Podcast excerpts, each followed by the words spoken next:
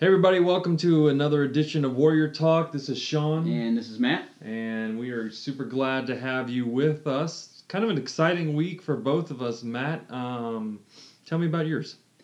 It was good. Uh, we, I say we, I mean me and my wife, we officially announced that we are pregnant. Congratulations. Yep, uh, it's going to be an exciting time because we both coach basketball. Right. So we're, she's going to be pregnant throughout the entire season, and she'll be coaching eighth grade uh, girls here at Danville. And basically, her season leads up right up to the due date, which is March 11th, and that kind of it. That's the postseason for the boys team at the high school. That is literally the day after regionals. Wow. If we win, Right. win, win our sectional, so Right. it's going to be a sectional baby possibly. We're super excited. And I mean, even you think about uh, just the other basketball that's going on in the month of March. Oh yeah, March Exciting Madness. time. Yes, it's going to be a really, really exciting time for everybody. Very cool. So for me, uh, I have never, ever in my life owned a dog. And my wife finally said yes. Yes. So drove up to the horrible state of Michigan and brought a corgi dog home. Her name is Scout, and we are pumped. she is super adorable. Yes. She's awesome. My wife could barely put her down. yeah. So that's awesome. Yeah. Happy for you. yeah. So exciting times for us uh, in our neck of the woods. Hopefully, you guys are having some great weeks as well. Let's just jump straight into it with our recap of Danville sports from this last week. So kicking it off, girls golf. They got a win in a uh, three-way match against Tri West and University on Tuesday. We were un- unfortunately not able to get the results from their Thursday match or their conference uh, meet yesterday. Hopefully, we can have those for you next week. But tennis, uh, kind of a rough week. Dropped both their matches this week against Western Boone and Covenant Christian. Uh, although I will highlight, uh, he's the guy, he's the kid I get my information from. Yeah. But uh, Brody O'Brien, the number three singles, won both of his matches, so happy for him. Well done, Brody. Yes, absolutely. Uh, cross country uh, did very well. They were at Ben Davis last Saturday. We had two very good finishes where Sam Comer finished fifth and Jackson Swisher finished seventh. So congratulations to them. So, boys soccer on Tuesday night, we had matches against Plainfield. Both the JV and varsity dropped those. And then uh, Thursday night, JV soccer played a game against McCutcheon and uh, lost that match. And then on Saturday, uh, Danville's uh, varsity boys got back into it. The Sagamore Conference had a game against North Montgomery and came away with a 4 1 victory. Girls soccer uh, continues just building on all of their success with a 9 0 win against Crawfordsville.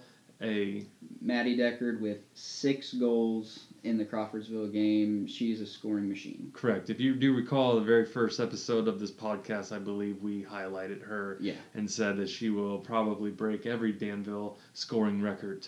Uh, also, for the girls' soccer, uh, they had a win 2 1 against Weibo, and then I believe I am seeing that number correct uh, an 18 to 0 win against Indianapolis Northwest. Their JV squad uh, had a win against Crawfordsville. They lost against Weibo and then uh, lost twice this past weekend in their tournament. I would like to highlight, uh, very close to my heart, my niece, Okay. Sydney Thurston. On the JV game uh, against Crawfordsville, she had a hat trick. She scored three goals in the JV game against Crawfordsville, so I'm very happy and very proud of her. Congrats. So jumping into the volleyball, varsity had a tough week. They uh, faced their first form of adversity this week, dropping their match uh, against conference team Western Boone, and then following it up with another loss against McCutcheon in straight sets. But I was at that match. McCutcheon is they were really really good. Uh, Danville fought hard for two of those matches, kept it very close. So no shame there, but what I like even more is yesterday on Saturday they came right back, went undefeated in their uh, Lafayette Harrison invite, and came out victorious uh, there. Awesome. Uh, the JV team uh, were up and down. Uh, they also dropped their match against Weibo, um, but came back and won a very thrilling match against McCutcheon. uh, in three sets. Lo- dropped the first one, but came back and won the, the next two. So that was a lot of fun to watch. And then they were in a kind of de facto conference uh, tournament on Saturday over at South Montgomery and placed third. So very happy for the JV team. The freshman team, you know, Weibo obviously is doing something right over there. The, the freshman team dropped their match against Western Boone as well. Lost it, lost uh, the match against McCutcheon, and then went one and two and finished fifth overall over at Buff. That brought us into Friday nights, uh, the football game. Sean, I know neither one of us were able to make it to Crawfordsville, but I think we both knew what was going to happen. Crawfordsville right. is having one of those years. It's, it's, a struggle, but Danville did what a good team is supposed to do. They came out uh, right out of the gates, right. jumped on them early. We were following it on Twitter. Yeah. They were up 21 nothing, I think, at the end of the first quarter. Yeah, just, I, I, peeked over at halftime. I believe that it was a 40 0 uh, lead at that point. Yeah. Was really so, proud of the boys for that. Yeah, finished at finished up 58 to 14. So really happy for the varsity team. And my wife and I were actually able to go uh, to the high school on Saturday and watch the JV play and they they followed in the varsity's footsteps. Um, just a dominating performance. Mm-hmm. We had some other stuff to do, so we kind of left at halftime. But the halftime score was forty four to six. I mean, that they're doing something right, and yeah. it, it's it's trickling down. I think all the confidence the JV guys see from right. the varsity is trickling down. They understand if they just do what the coaches are asking, that success will follow. Yeah, and this is something that uh, I don't think you and I plan on talking about, but I was in Ellis Park, uh, I believe it was Thursday night, and I was walking and saw Pee Wee League uh, practice. And just watching even these uh, first grade boys and their practice, I mean, they're, they're hitting hard. Uh, there's passion already brewing uh, with that team. Uh, the boys were excited about running up the big hill by the by the basketball court. Uh, yeah, there's just something uh, I think contagious going on right now in Danville, especially when it comes to football. Uh, and, and we just got to credit Coach Casey Woods on that. I mean, just really, he's got his mindset on what he wants his program to be, and I believe that we are seeing that kind of trickle down uh, even into our Pee Wee leagues. Oh, absolutely, and it's just not football. I mean, volleyball has their volley digs right. uh, program, and I think the it's starting to bear fruit now. Yeah. You you can see it start. It doesn't just start when they're freshmen when they get into high school. It starts when they're you know right. third, fourth, fifth grade, building that base of fundamentals. Right. And, and just building on that, the confidence, they're familiar with the coaches, right. and it, it, it's everywhere. Well, it's, even, it everywhere. right, and even in the soccer uh, rec leagues, uh, we've had people from there reaching out to the coaching staff, trying to figure out, you know, how can we build, how can we build this, and uh, it's pretty exciting. If you come to one of our soccer games uh, for the boys, you'll see at the JV matches that there are always uh, our rec league players that are ball boying, ball girling, and uh, just exciting to see them plugged in, excited about what we're doing as a program. So you're right. You're right. It is not just a football issue. It's the whole town of Danville uh, youth leagues just getting excited about what uh, what's going on. So we're going to jump into next week's schedule. What do we got going on Monday, Sean? On Monday, September the 11th, uh, we have boys tennis at home 5 p.m. against South Putnam girls golf uh, is Mooresville uh, at 5 p.m. I believe you said that is senior night. It, it, looks like based on the schedule, I know they have. We'll get into it on Saturday. They have sectionals coming up on the following Saturday. So yeah, I believe that's their senior night. Then boys soccer is also home against Western Boone. We've had a schedule shift. Uh, the boys varsity will begin at 5:30 with a 40-minute uh, half for the JV uh, around 7 o'clock. Uh, on Tuesday nights, uh, the boys tennis team is back in action, but they'll be traveling to Crawfordsville. That will start at 5:30. Uh, the only other action that night is volleyball. All three teams will be in action: freshman, JV, and varsity. The freshmen will be at 5:30 in the auxiliary gym against Brownsburg, where the JV will also be playing at the same time in the main gym against Monrovia, with the varsity to follow. Then on Thursday, uh, no games on Wednesday the 13th, and Thursday, September 14th, my birthday. Yo! uh, we have boys tennis at home at 5 p.m. against Lebanon. Uh, girls volleyball JV is at Covenant Christian at 5 p.m. and then uh, girls at home against Cascade at 5:30, and then at 6:30 we have the varsity uh, girls volleyball team playing again. They're at Covenant Christian, and then 7 uh, p.m. is what the schedule says. I actually believe that that game starts at 5:30 for the boys varsity at Cascade. So you might want to double check. Pretty sure it's 5:30 start, even though the schedule says seven. And that kind of leads us into the big game on Friday night, the football game, uh, the Triville game, as it is known, battle for the helmet. Um, Tri West, you know, Danville having to travel over there this year. Uh, Talk to me about this. All right, so I'm not from Danville, from Cincinnati, Ohio. Uh, definitely understand what a rivalry is. My alma mater, uh, Colerain High School, uh, has a couple different rivals. LaSalle is one of those. It's a Catholic school in Cincinnati. We're just down the street from them. I mean, it's really one of those smash mouth games. Is that kind of what Danville Tri West is when it comes to football? When it comes to football, yes, because all these kids they know each other.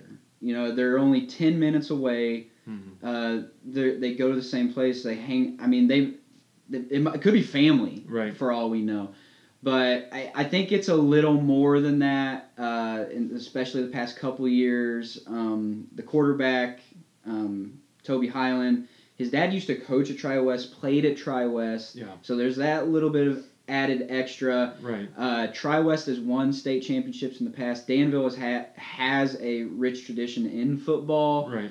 Uh, don't have the state championships that Tri West does, but always very good. And I think the rivalry has been kind of back and forth uh-huh. uh, in the past ten years. Um, it's it's a big game. Yeah. No matter what the records are. Um, was this a big game even for you when you were in high school? Yes, absolutely. Uh, growing up, we had a good football team, but the team we could never beat was Tri West, even in middle school. Right. Uh, we you know, my freshman sophomore year, you know, the classes above us were really good. They they kind of handled Tri West. So by the time I was a junior, senior, it was like it was kind of like our turn. Right. But it never happened. So it, it was kind of one of those disappointing feelings that you know we had. But you know, the year after I graduated, Tri West was really good. They're I mean, state championship caliber team right. uh, in two A Danville went into their place and upset them on the very last play. I remember being there. Wow. I came home just for that game, and we have games like that. But yeah, this is this is a big game. No matter what, I mean, Danville's probably going to be favored, but it doesn't matter. Tri West, no. I think, has a, still a very stout defense. Right. Uh, well, I'm pretty sure that they had a very competitive game this last Friday night. Yes, they went in overtime against Western Boone. Western Boone pulled it out. Mm-hmm. It was actually high scoring for for the two. I think their two offenses have been struggling this mm-hmm. year, but they they knew the defenses would be okay. Right. So I think this is a, this will be a good test for Danville. Uh, like I said, it, there's going to be a lot of trash talking out on the field. I can yeah. already I can already tell. It always happens no matter what the sport is. I don't. Right. I think.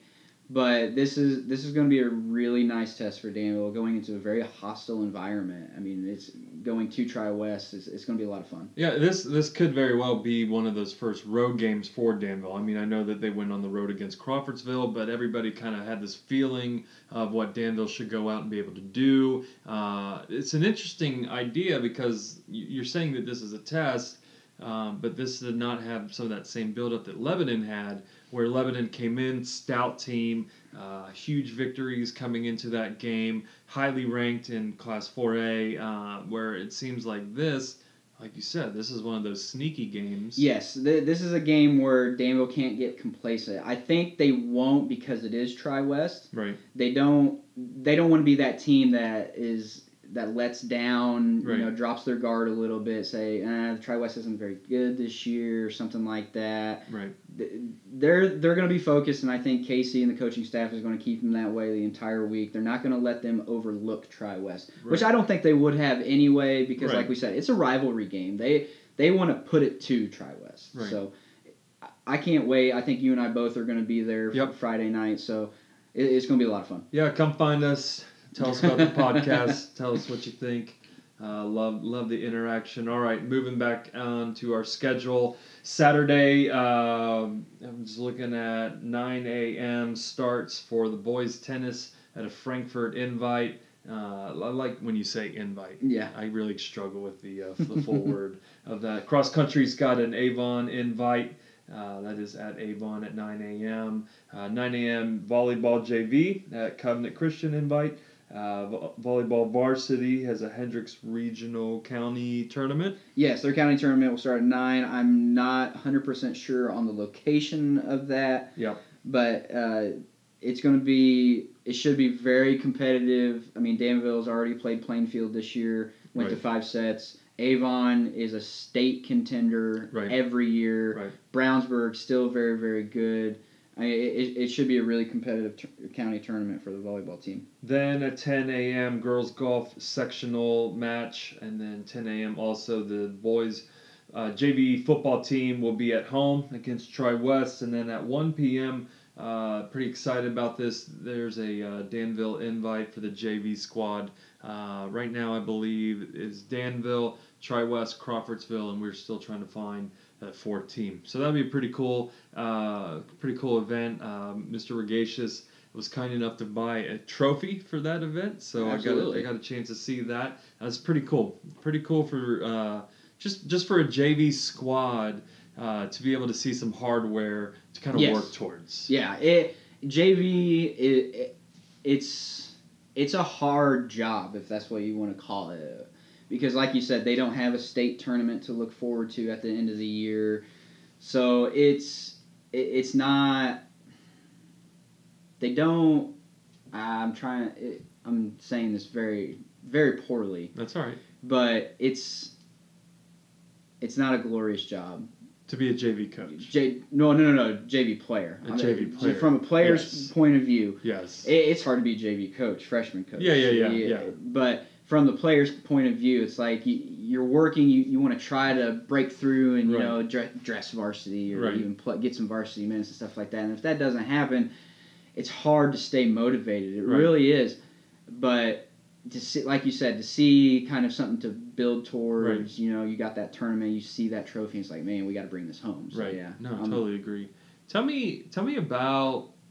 I mean, maybe maybe help our listeners understand the mindset of JV in a high school setting. It, oh man, I that was me for basically two years. Like I, I can only draw from my experience as a JV player. I was strictly JV my sophomore year. I'm talking basketball here, so strictly JV. But it doesn't really year. matter what sport we're no, talking No, it really about. doesn't. Uh, and then my junior year, I, I started started out JV and I was dressing varsity, you know, and then I broke into you know playing quite a bit of varsity. Even started started like five or six games my junior year, Mhm. and then by the end of the year, I was back down to splitting time Right. between JV and varsity. It it's a roller coaster. It, it's quote Anchorman roller coaster of emotions. Right. You know what I mean? It's and if you don't have a good mindset going into it, it's very hard. Right. It's very very hard. You you kind of get this. Well, why aren't why aren't I playing varsity? Or why is this guy dressing and not me? Right. Or, or you kind of get that very kind of give up Right. about three fourths of the way through Right. the season. You're like, well, we don't we don't have a state tournament. What I mean, what am I building for? You kind of just give up on the season. It's hard to stay motivated, and that's why it's very very hard to be a JV coach Right. because you got to keep these kids motivated, and you got to be like, hey, you're gonna be up there next year, Right. right? So that's what you're trying. You got to impress the coaches, and you got to Right. you got to stay motivated. It, it's hard. So you It's think like a varsity squad, varsity player, varsity coach. Um, the goal, the goal is always ultimate. The state. Yep. You know, you want to win state. You want you want to be able to compete on the highest stage for the highest level. Um, you know, and then you just kind of start drawing your, your goals backwards from there. Well, we want to get we got to do regionals. We got to win a sectional. We've got to win our conference. Um, what, what are the goals for a JV? A JV squad, a JV player, a JV coach. I, I think you got to start maybe with conference because you're going to play all your conference teams more times than not. Right. Uh, and I, I I take this to the freshman level because I'm a freshman basketball coach, and I, I tell those guys I, I want to be undefeated in conference. Like I want to win every conference game that we play, and then we have a tournament at the end of the year. You you just gotta find pick and choose. You know, we used to be we're kind of middle of the road school, so size wise, Right. so you kind of you want to point at a few games maybe on your schedule, be like, hey guys, th- we we can win these games. Right. Like if you're playing big schools, you're playing the McCutcheons of the world. You know, Right. you got your in county teams. You got Plainfield, Brownsburg, Avon. Those big, big schools. It's like, guys, we need to win these games. I think you got to point to those and just you know kind of gear up for those. Right. I know in my freshman uh, schedule we play Brebeuf, always very good. We play McCutcheon. We play Martinsville. Right. Avon, Plainfield, Brownsburg. We play these bigger schools, and these are the ones I try to get get my guys up for Right. and, and focused in on, because like it's just Yeah. it's tough. It's tough. It's because you're dealing with 14, 15, 16 year old kids, Right. And it, it's hard. And It's hard- it's sometimes hard you're even dealing with kids that that are new to a program, Yes. that are new to a sport, even.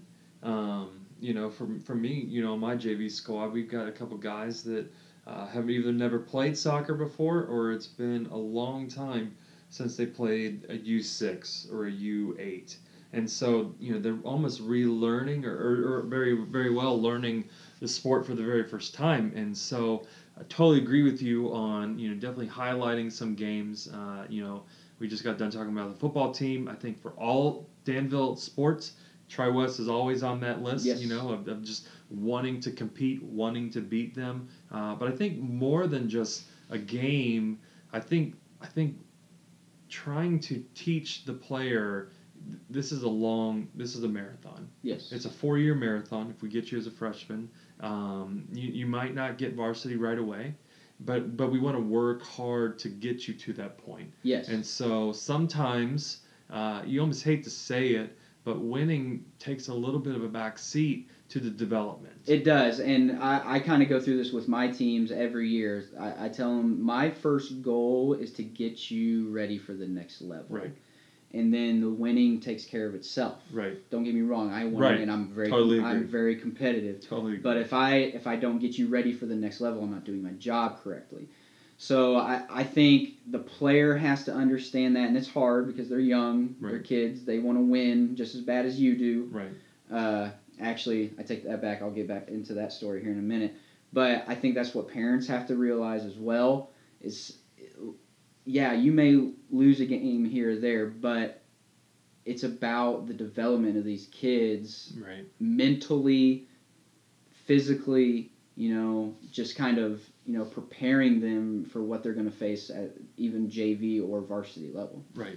And kind of the story early on in my coaching career I, I think it was my first or second year we were in the locker room after a game one time and i was talking to all the, the varsity and all the assistant coaches. I was like why do i want it more than the players do? Right. And they looked at me and it's like you're you're always going to want it more than the players do. If you didn't you wouldn't be in coaching. Right. So I, I kind of took that to heart, and I was like, I, I, I never complained about them not wanting it more than me. I want them to at least want it as equal to right. Me. At least show me that you care right. about what you're doing. So. And it's hard because I think you know players don't mm, they don't have the history that you do. Um, they don't have the maturity that you do. and No, that's- exactly. And that's certainly not a slam on a 14, 15, 16 year old person.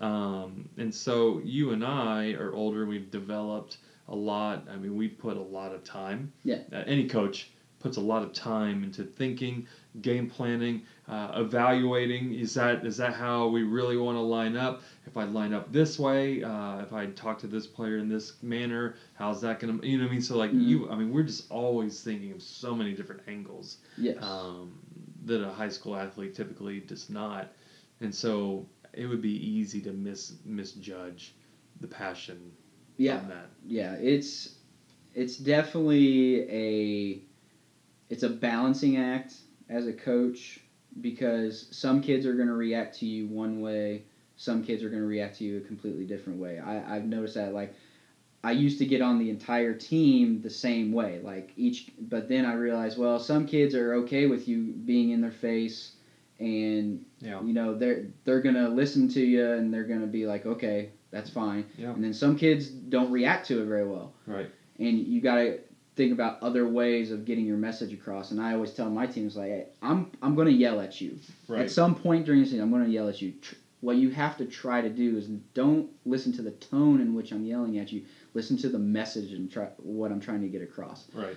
So That is hard. It's hard. It's, and I it's a, like I said, it's a balancing act. Yeah, I think I've not gotten that until year number three, and just really understanding that that that is there are so many different ways to motivate a player, and each way or or each player has a different method. Right. It is it is hard. Cool. All right. Anything else you want to add on that conversation? No, that was good. I like that a lot. Uh, I think it'll give our listeners a, a little bit of insight into what a coach goes to. I know there's a there's a group out there that listens to us that are coaches, and they might be nodding their head right now. So Yeah. hopefully that is the case.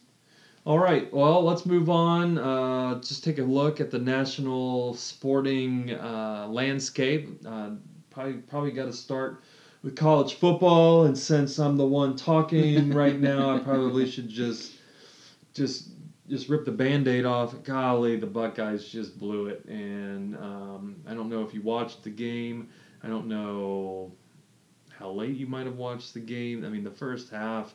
I mean, Oklahoma should have just smoked them in the first half. I mean, just a couple bad plays, uh, a couple drop pass. I mean, it's just very irritating to see what what you would ex- what you would expect out of an Urban Meyer team on a national spotlight game, first home game of the season, knowing that Oklahoma was going to come in hell bent on beating you Yes. after what they did to uh, the Sooners last year, and it just didn't seem like the guys were prepared. And, I think, I think that Urban's going to have a hard decision. What does he do with JT Barrett? Right. And I, I don't I don't think I think he's going to give him another game. Yeah, Because let's let's not kid ourselves. Oklahoma's a good team. agreed. Uh, they're a very good team, and JT Barrett is he's been there forever. It seems like at this point. I don't think you can. I think some of this is actually going to go back on Kevin Wilson Really, as far as the offense is concerned. Brand new offense coordinator. You know, he had a lot of success, success at Indiana offensively. yeah, So I think now I don't think JT Barrett is the greatest of passers, but at the same time I don't feel like he's gotten any better no, I agree with from you. year to year. Yeah, eight years into the program, you know, and he he still can't throw a slant. Yeah. And, and and it's almost like he's stopped himself from running. It, it's a weird it's a weird dynamic. As a Buckeye fan, uh, I'm irritated. Uh, you know, getting I got a lot of flack today. Uh, Sunday got a lot of flack today on uh, just from tons of people that just want to rub it in. Uh, I actually made a wager, and I owe somebody 500 push-ups this week. Oh no. So uh, yeah, not not really thrilled about the Buckeyes. I'll, I'll tell you this, and we don't want to bore our listeners to death on Ohio State football. Uh, this is this is what I anticipate. What happened Saturday night is going to do one of two things. It's either going to implode the team or it's going to explode them the rest of the season, and they're going to be on fire. Nobody's going to get catch up to them, and they're going to blow through the playoffs. You know what I mean? Like I just feel like it's a one or the other kind of thing. There's no middle line in that, uh, especially when uh, uh, whatever the quarterback's name is takes the stupid OU flag, plants it in the middle of Columbus. Yeah, that I mean, was a little over the top. I love it. I, I don't know. I love it. I'm Even though even I'm though not it happened, even though it ha- came on my field, I love it because one, it just shows the passion Right. of college football. Which you know we'll talk about the NFL in a second, but you saw no passion in the NFL, and you just never see it. right. But there's something so there's something special about the college game. We don't need to keep talking about the Buckeyes. So Hey, I'll, I'll leave the the conversation on the Buckeyes here at this. It's only one loss. yes, It's non-conference. correct, And it's early in the season. correct. No, So- yeah, I'm not sweating it. Yeah, Buckeyes. are they they are in, still in control of their own destiny. They lose to Sparty, the whole thing's coming undone. Get rid of Urban. So we'll leave that one there. We'll just kind of go through some, you know, the the local teams here. Purdue got everything kicked off on Friday nights against Ohio. They uh, pulled it out 44-21. Um, they look good. Uh, home opener. Uh, a lot of renovations to Ross-Ade Stadium. Have you ever been to Ross-Ade? I have not. I want to. It, it, it's very it's a good place to watch a football game. Went to Purdue, Here, so I hear there's a lot of open seats. there probably is. There probably is. But I think uh, Coach Brohm has that program in the right direction. You know, gave Louisville everything Yeah. they wanted the week before. Convincing win Friday night. Yeah. Uh, I, they're not going to be an easy out. A year year. ago, both of those schools, Ohio and Louisville, probably blow Purdue out of the water. Possibly. Uh, Absolutely. I'll tell you, uh, it was kind of a bummer. I wish this game was going to be one year later to get a chance to see uh, Mr. Alec Burton play. But they very well could be p- playing next year. You never know. True. Very true. Uh, then IU, my Hoosiers, they had a very nice win against Virginia at Virginia. So on the road. Now I'm not. Hey, Virginia. I get it. The same basketball. This this is. They're not. You know Virginia of even five or six years ago. You know Virginia was a little better back then. I get it, but to go on the road and get a Power Five school win is Yeah. still a good win. After Okay. I mean, after a hard game Yeah. against the Buckeyes, where They could have easily, you know, just a lot of adrenaline going into that game. They had a lot of belief in themselves. Could have been a letdown. Correct. So I, I was very happy with that win. And then Notre Dame fans, sorry, I'm not a Notre Dame fan. Sorry, so, not sorry. Yeah, sorry, not sorry. They dropped a really tough one against Georgia in Notre Dame in South Bend. Um, don't feel sorry for you. Yeah, twenty to nineteen was that score. Uh, of all the SEC teams, I feel like Georgia's the most palatable. Um, but honestly, anybody beating Notre Dame, we're fine with that. Yeah, I'm good with that. All right, uh, NFL. Do you have any NFL scores on you? Just anything you want to highlight? Uh, nothing necessarily to highlight. I mean, we'll we might as well get into the Colts game. Colts fans, you're in for a long haul. That's all I'm gonna say. That was rough to watch. This is a outsider's look into what the Colts. I told you guys this last week when they tr- traded for Brissett. Yep. Okay. Andrew Luck's health is should be totally up in the air. You have no idea when he's coming back. Right. You it might- could be next season. Yeah, you may not see him all year, especially if they get off to a 0, 0 and 3, 0 and 4 start. Right. There's no absolutely no reason for them to trot him out there Yeah. to even risk it. No. So, Colts fans, this is going to be a rough one to swallow this year. So, if you keep watching, more power to you. You are the true fans. For those of you who, for those of you who don't, I don't blame you. yeah. All right, so I'll, I'll highlight that one. I'll highlight my guys. You know, the Eagles. They got off to a very nice start today, Right. uh, getting a divisional win on the road against the Washington football team. We did watch that together. Yes, we did. I was very happy with that. I, I told you you could switch it to the Bengals game if you want. You decided not to. Well, when they lose twenty to zero, Andy the Red Rocket Dalton throwing four interceptions. Oh yeah. Yeah, it was not. It was not worth doing that. Real quick, what what? I mean, I'm from Cincinnati. That makes me a Bengals fan. I mean, Right. like, there's just no way around it. It's a curse. I can't break it, and so that's just my lot in life. Why the Eagles? Um, You're Honestly, from Indianapolis. I am. Yeah, honestly, I never had a team growing up. I explained this to you earlier today. Growing up, I my, my very first like football team was the Steelers. Like I, that was my little league team. Okay, Okay. so I, I enjoyed the Steelers, and this is when Kordell Stewart was kind of like in his prime, you know, namesake and all. So Yeah. I kind of. I kind of just drew myself to the Steelers early on, I but then I was like, eh, and I kind of followed the Colts, Right. and then about middle school, freshman year, high school, the Eagles drafted Donovan McNabb, and I was like, man, I like this guy. So Yeah. and it just kind of stuck. Yeah. It's, it's been there ever since, and I am not a bandwagon guy. They were, No. I mean, they were okay back then, but they've stuck. Let me ask, to me. let me ask you this question. This has nothing to do with the NFL uh, per se. How many years do you need to be a fan of a team before you can no longer say, "I'm a bandwagoner"? Or, or you know what I mean? That, Yeah. that, that title removes itself. Uh, we're talking about you, Cubs fans. Yeah, they come out in droves. Um, I will give Cubs fans this: the diehards. They're, no, no, they're, no. We're not talking about diehards. Uh, yeah, fair enough. Um, I don't know. That's a tough question. Um, how many years?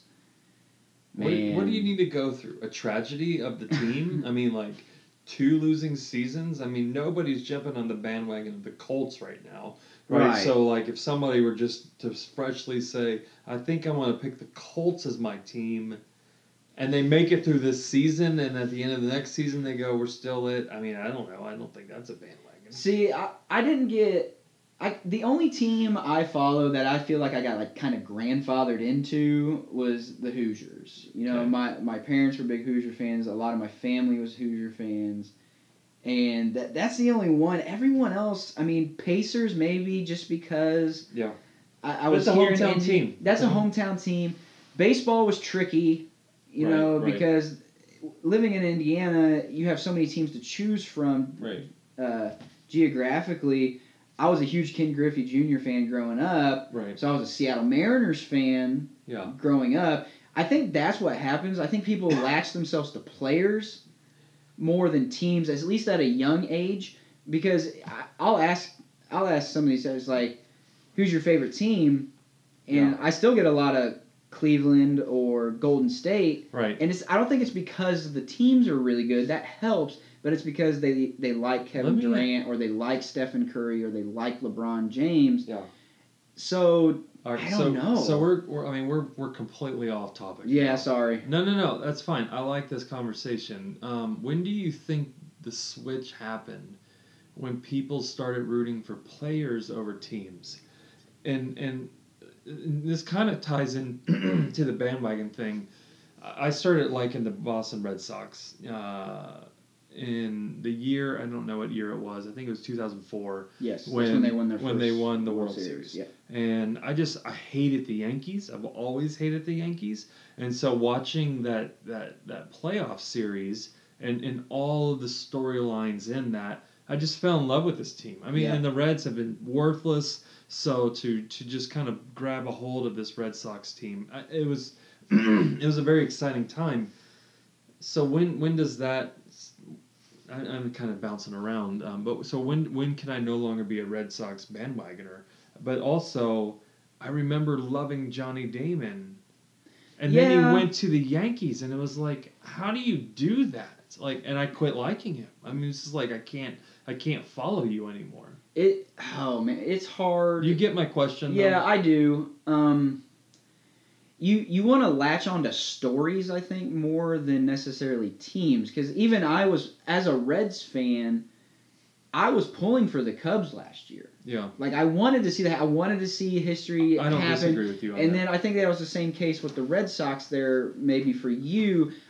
And you said your hatred for the Yankees. right. So was your latching onto the Red Sox more liking the Red Sox or hating the Yankees? I, th- I mean, it turned into both for Okay. sure. For sure, it turned into both.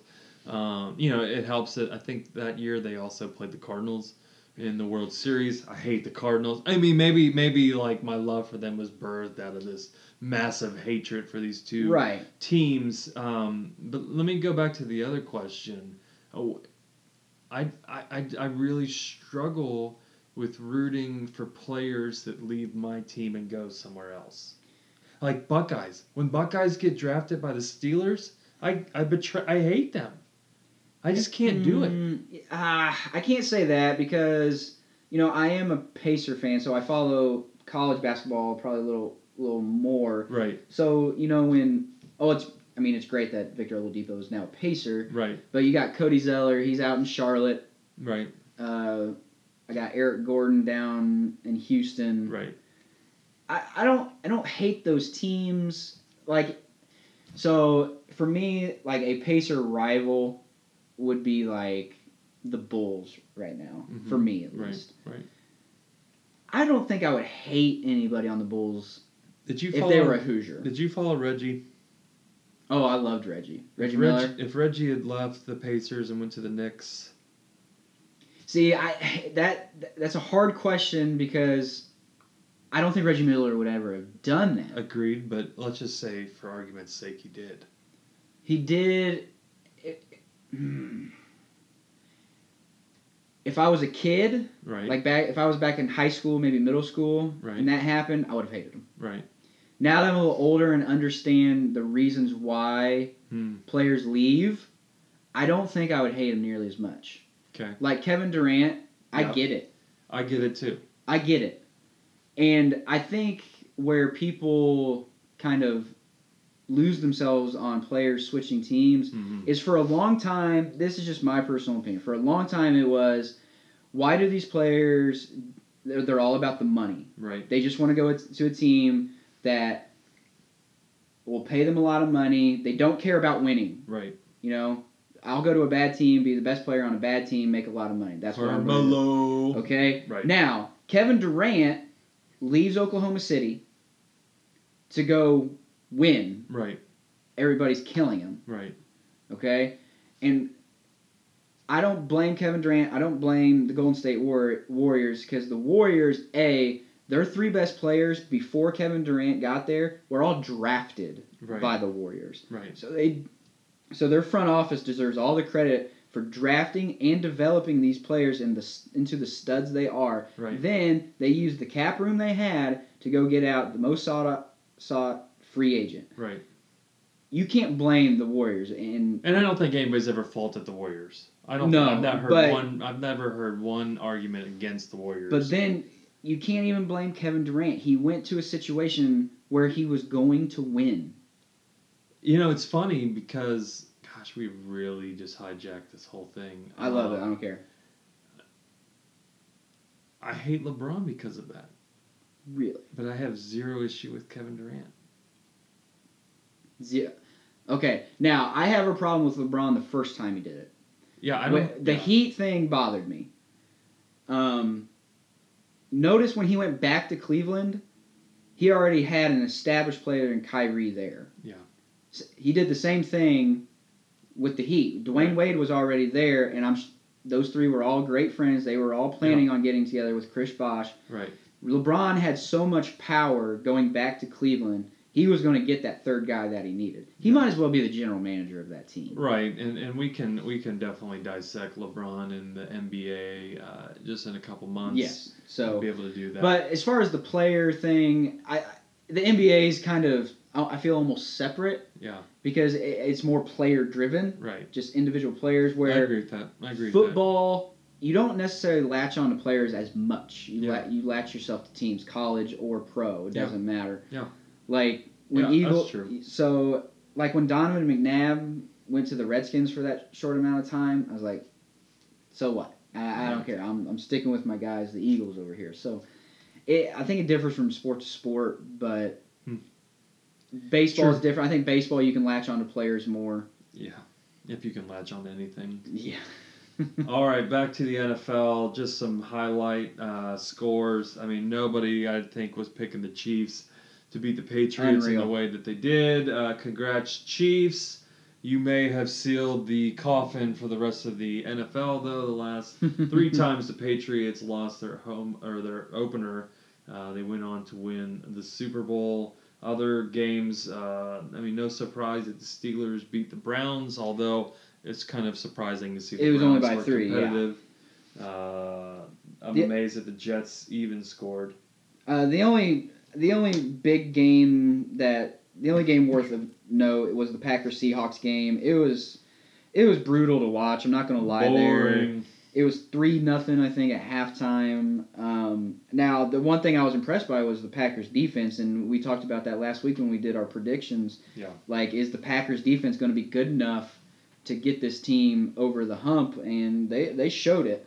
Yeah. But overall, just looking at scores and you know, the big thing for me was the offenses. The offenses were, I would say, lackluster at best. Overall, you know, he had a couple teams here and there do some pretty good things. I mean, even the only offense I thought that looked good up to this point was the Chiefs. Yeah. The Chiefs was the only offense I felt like just kind of just you know looked like they knew what they're doing. They look like they were in stride, which you know we always I mean, not we as in like we've talked about this on our podcast, but we've talked about it personally. The preseason's such a joke, and it does Yeah. nothing to prepare these guys uh, for this very first week. So like like when the Bengals lose twenty to nothing, you know, there's a part of me that's like you know, pun on the season now, it's over. But there's also this like I mean. We, we haven't even gotten the wheels turning. Yeah, I think what's harder for you as a Bengals fan is it was a divisional game, so now you're behind the eight ball already. Agreed. So it, it, it was a rough week one. Hopefully the Cowboys and Giants are playing right now. It's not looking any better. Six total points, two field goals through pretty much the most of the first half. That's not looking any better. I'm hoping this the two Monday night games tomorrow will be a little better, but it, it's been a brutal week one. So So looking ahead real quick at the next weeks of NFL games, uh, you know, games of note. Be fun to see Bruce Arians come back to Indianapolis uh, for the Cardinals to face the Colts. Again, there would be nothing exciting about that game because both of those teams are dumpster fires right now. But just the you think Bruce storyline- Arians will come coach the Colts? Maybe at some point. I can't imagine. Maybe like next week. I can't imagine he would come back. Uh, gosh, that's another topic too. But yeah, we can get in that later. That was a oh, Colts. Maybe, maybe we can talk about that. Uh, Patriots, Saints. I don't know if that'll be interesting or I think not. it will. I think it'll be a good game. Cowboys, Broncos. Will Zeke be still on the Cowboys team on week number two? Mhm. Do not know. And then maybe the highlight will be next Sunday night Packers versus the Falcons. Who my Eagles play next week? I forget. Your Eagles have the Chiefs. All right, So Andy we- Reid. So we will see if the Eagles defense can slow down that high octane offense by Mr. Alex Smith. So, you know, kind of segueing into last week's poll question, we had who is the GOAT, greatest of all time defensive player um, in NFL history. We got a little bit of feedback from it. Uh, I know um, on Twitter someone had put Ray Lewis, and he put no brainer, no brainer Ray Lewis. So Huh. that was good. And then someone came back to him and kind of was like, no brainer. What about uh, Lawrence Taylor, Ronnie Lott? Right. So we got a little bit of feedback from him, but I'm interested to hear who you have picked, Sean. So, uh, not to give away your conversation, but one of the things that we struggled with is looking at history versus what we have actually seen with our own eyes. Um, for me, I don't necessarily feel like this is a no brainer like I did last week with Tom Brady, um, but I feel like Lawrence Taylor is the greatest defensive player of all time. And uh, part of it uh, goes back to when I was a kid playing Tecmo Super Bowl.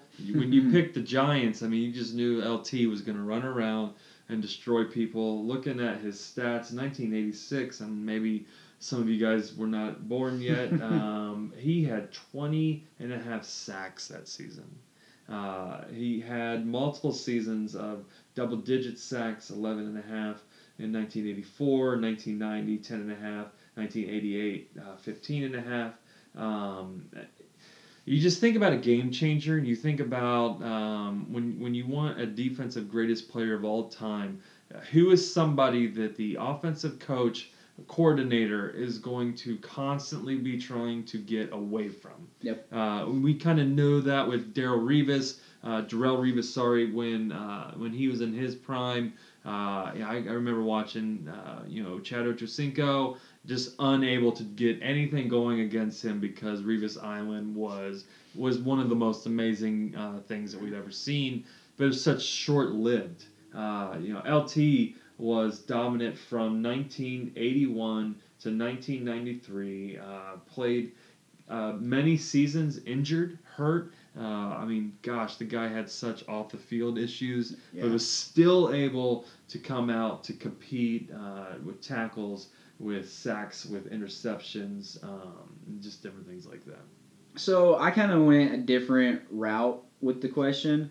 I kind of put it in that box of, you know, my eye test guys that I can recall playing, you know, So we're talking like 2000, we'll call it 2003 to now. So Okay. like last 15 years. Okay. Guys I can really, you know, point to and my, this is the kind of twofold. I think he was the greatest in this generation and he was probably the most fun to watch for me.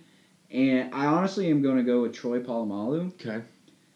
I've never seen. I don't even. Ha- I don't have stats in front of me Yeah. to back this up. This is just strictly eye test. I've never seen a guy around like when you were playing the Steelers Right.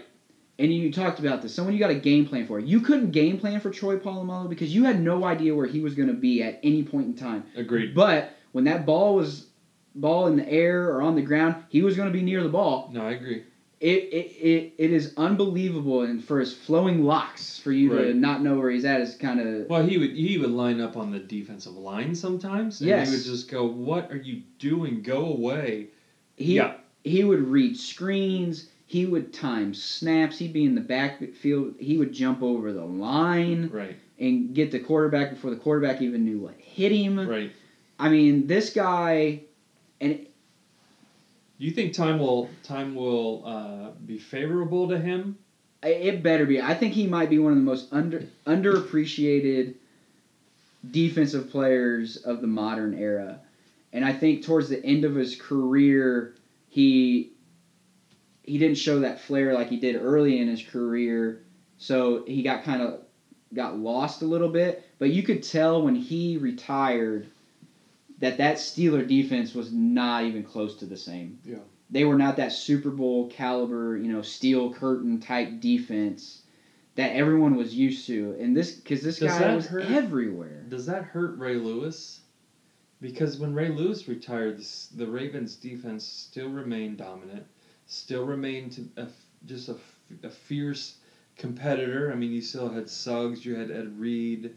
Yeah, uh, I don't think it necessarily hurts Ray Lewis because I, I still think Ray Lewis took that team to another level. Yeah. Like you could depend on that defense t- to get you to the playoffs and win you playoff games. Well, they won him a Super Bowl. Yes, and argue people consider that one of the top three greatest defenses to ever play. Right. So I I struggled with this because Ray Lewis was right there. I, I it was between Ray Lewis and Troy Polamalu, but I just gave it to Troy because I mean he played all three levels.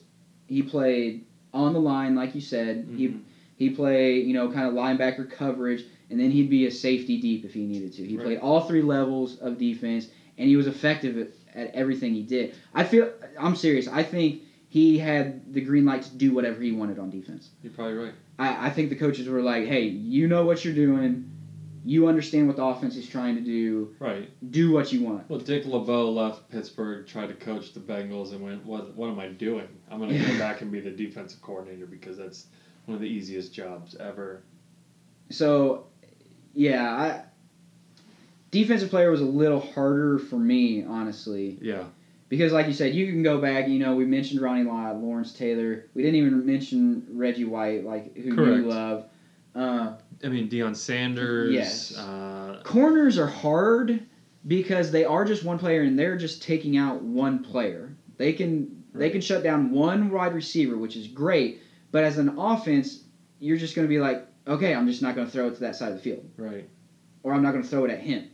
Like I, I feel like you can get around really good corners, where defensive linemen, linebackers, and even safeties, those are the guys you have to game plan for. Cool, man. Well, this was a great episode. Uh, really enjoyed talking. I mean, about all of these different things. No, you want to keep rolling? Whatever you think. I'm fine. I'm, fine. good. I, I don't even care. We can go extra long today. So, one of the topics that we wanted to talk about, um, and, and when we when we look back at the Buckeyes versus Oklahoma, uh, week one, I made a bet. I made a bet with somebody on uh, Ohio State beating Indiana. Took the points and they won. Week two, I made another bet. Took the points, thinking, well, it worked in the week number one. I've got to go ahead and do it again for week number two for my Yep. team. And uh, thankfully, it, it didn't work out because I was not sure how I was going to continue to bet on the Buckeyes all season long. But as a fan, I'm a very superstitious guy. Most fans are. And uh, I, I, I don't know what's what's some of the craziest stuff that you've done superstition wise uh, for for one of your teams. Honestly, it's really you know you kind of wear the same stuff for the game. You know, if you're sitting in the same the same chair or the same spot on the couch, or shoot, you might be standing Right. for the to watch games. Uh, it as a fan, it, it, it can get pretty crazy as far as what you'll do to make sure your your team is on the right track. You know, sometimes I won't watch. You know, what I mean, I won't watch. Yeah. It's like, wait, there. If I'm if I'm following it, you know, I'm gonna be late. I missed the first quarter or something like that, but they're doing well. Yeah. I I, I won't go home and watch. I'll just you know, I'll, I won't watch. No, I totally agree. Uh, growing up, anytime that uh, my dad would record the Buckeyes, uh, they lost, and I said, "Quit recording that. I don't want to watch it because I'd rather my team win." Yes, absolutely. So, it, from the fans' point of view, it, it kind of does that. You might have the same tailgating traditions. You may fix the same kind of food Yeah. every week. Uh, you may drink the same same you know Beverage. beverage. So in 2014, uh, when the Buckeyes won the national championship, they lost week number two uh, to Virginia Tech, and uh, I remember the next week uh, wearing a jersey and wearing a pair of uh, uh, Ohio State pajama pants, and they won, and I wore that every game As you should have. until they won the title. As you should have. I mean, it's. I'll never forget. I don't know if you've seen the movie Celtic Pride. I can't say I have. It, it's with Dan Aykroyd. I know who you. I, I Okay, can you know the movie. Yes, I can picture. Okay, you know the movie. So these Boston, Cel- hardcore Boston Celtics fans, they're in the stands, you know, and they're playing playing another team, and their team starts losing, and you know these two guys are up so superstitious. They're telling fans on where to sit, like everybody switch, Right. all right, and then everybody move back. So they're trying all these different things. So there are people like that. I mean, you as Buckeye fans, you got those those two absolute Crazy nuts. Yeah, Yes. the guy with the cowboy hat yes. and the guy with the giant Buckeye necklace. Yes. So you know they literally are doing the same thing every week. Well, uh, all right. So hopefully my brother is not listening to this. I don't know if I've ever told him this story, but so he's a Michigan Wolverine fan, and I'm an Ohio State Buckeye fan. And so we had uh, growing up, uh, Michigan dominated the Buckeyes. It was just a pathetic showing. John Cooper, worst coach in the history of football. Uh, just it was it was very hard, and so. Uh, every every year for the game, uh, we were allowed to set up our couch side according to what we wanted to do. So I would have my Buckeye blanket, he would have his Wolverine blanket. We would sit on them, and my dad would sit in the middle and make sure that we didn't, uh, you know, punch each other Kill in each the other. face. So one year, I believe it was 1997, before my brother woke up, I put a Buckeye blanket underneath his side of the couch. He had no idea. We won that game. And there it was. I credit it to the blanket. You can thank me. Uh, That is You awesome. can thank me for that later, Buckeyes. So, superstition in sports as a fan, yes. it's crazy. What was it like for you as a player? Well, you would you would do some I won't say crazy things, but athletes are creatures of habit. Yeah. They they get in a routine. They want to do the same thing. I I know as a basketball player in high school, during JV games or during the girls' game, whatever game became before ours, my pregame kind of ritual was to get a yellow Gatorade Uh-huh. and a Snickers from the concession stand, and that was what I would eat before every game, right. and eh, that's what worked for me. Yeah. During football, I would have the same cutoff undershirt underneath my pads. Yeah. It, it was the same one, did not differ. I love this one. Shout out to my guy, uh, Tim Baldwin, but and even Chad Sisk, I think he and another, I can't remember who else it was, started this tradition for the football team. It was, we would we would hail to the Ultimate Warrior, Nice. So if you don't know who the Ultimate Warrior is, he was a WWF wrestler back in the day, nice. and we had there was a cut off, very ragged Ultimate Warrior T-shirt that got kind of passed down, and after every win, you would you would bow, you would bow to the warrior, and it, it kept going on and it kept going on, and it evolved into one of my buddies had one of those action figures, the wrestling action figures of Yeah. the Ultimate Warrior, and we put it up in the locker, and we would do the same thing. So that was a lot of fun. Even football, like after games, we'd have the same soundtrack that we would play after every game. Right. If you go to a football game this year, the home game, that Alabama song, if you're going to play in Texas, Yeah. That was the very first song you would hear in our locker room after the game, Wow. and it it went on from that to Red Red Wine to Yad Toast to I mean there was a plethora of songs that was on the soundtrack. Now, do they do it now? Probably not. Right. Uh, it's kind of it's kind of sad that it doesn't live on. But those were the kind of things that Right. we would do. Um, Yeah, I remember listening to Enter Sandman before every football game on my sweet disc band. You know what I mean? Like trying not to skip it. Uh, yeah, as a player for sure. But I think one of the the sports, especially for athletes, that is most ripe with superstition is baseball. It has to be. Right. Those guys are nuts. Golf maybe. Uh, maybe a little bit. I, I didn't see it. I'm a pretty avid golfer, Yeah.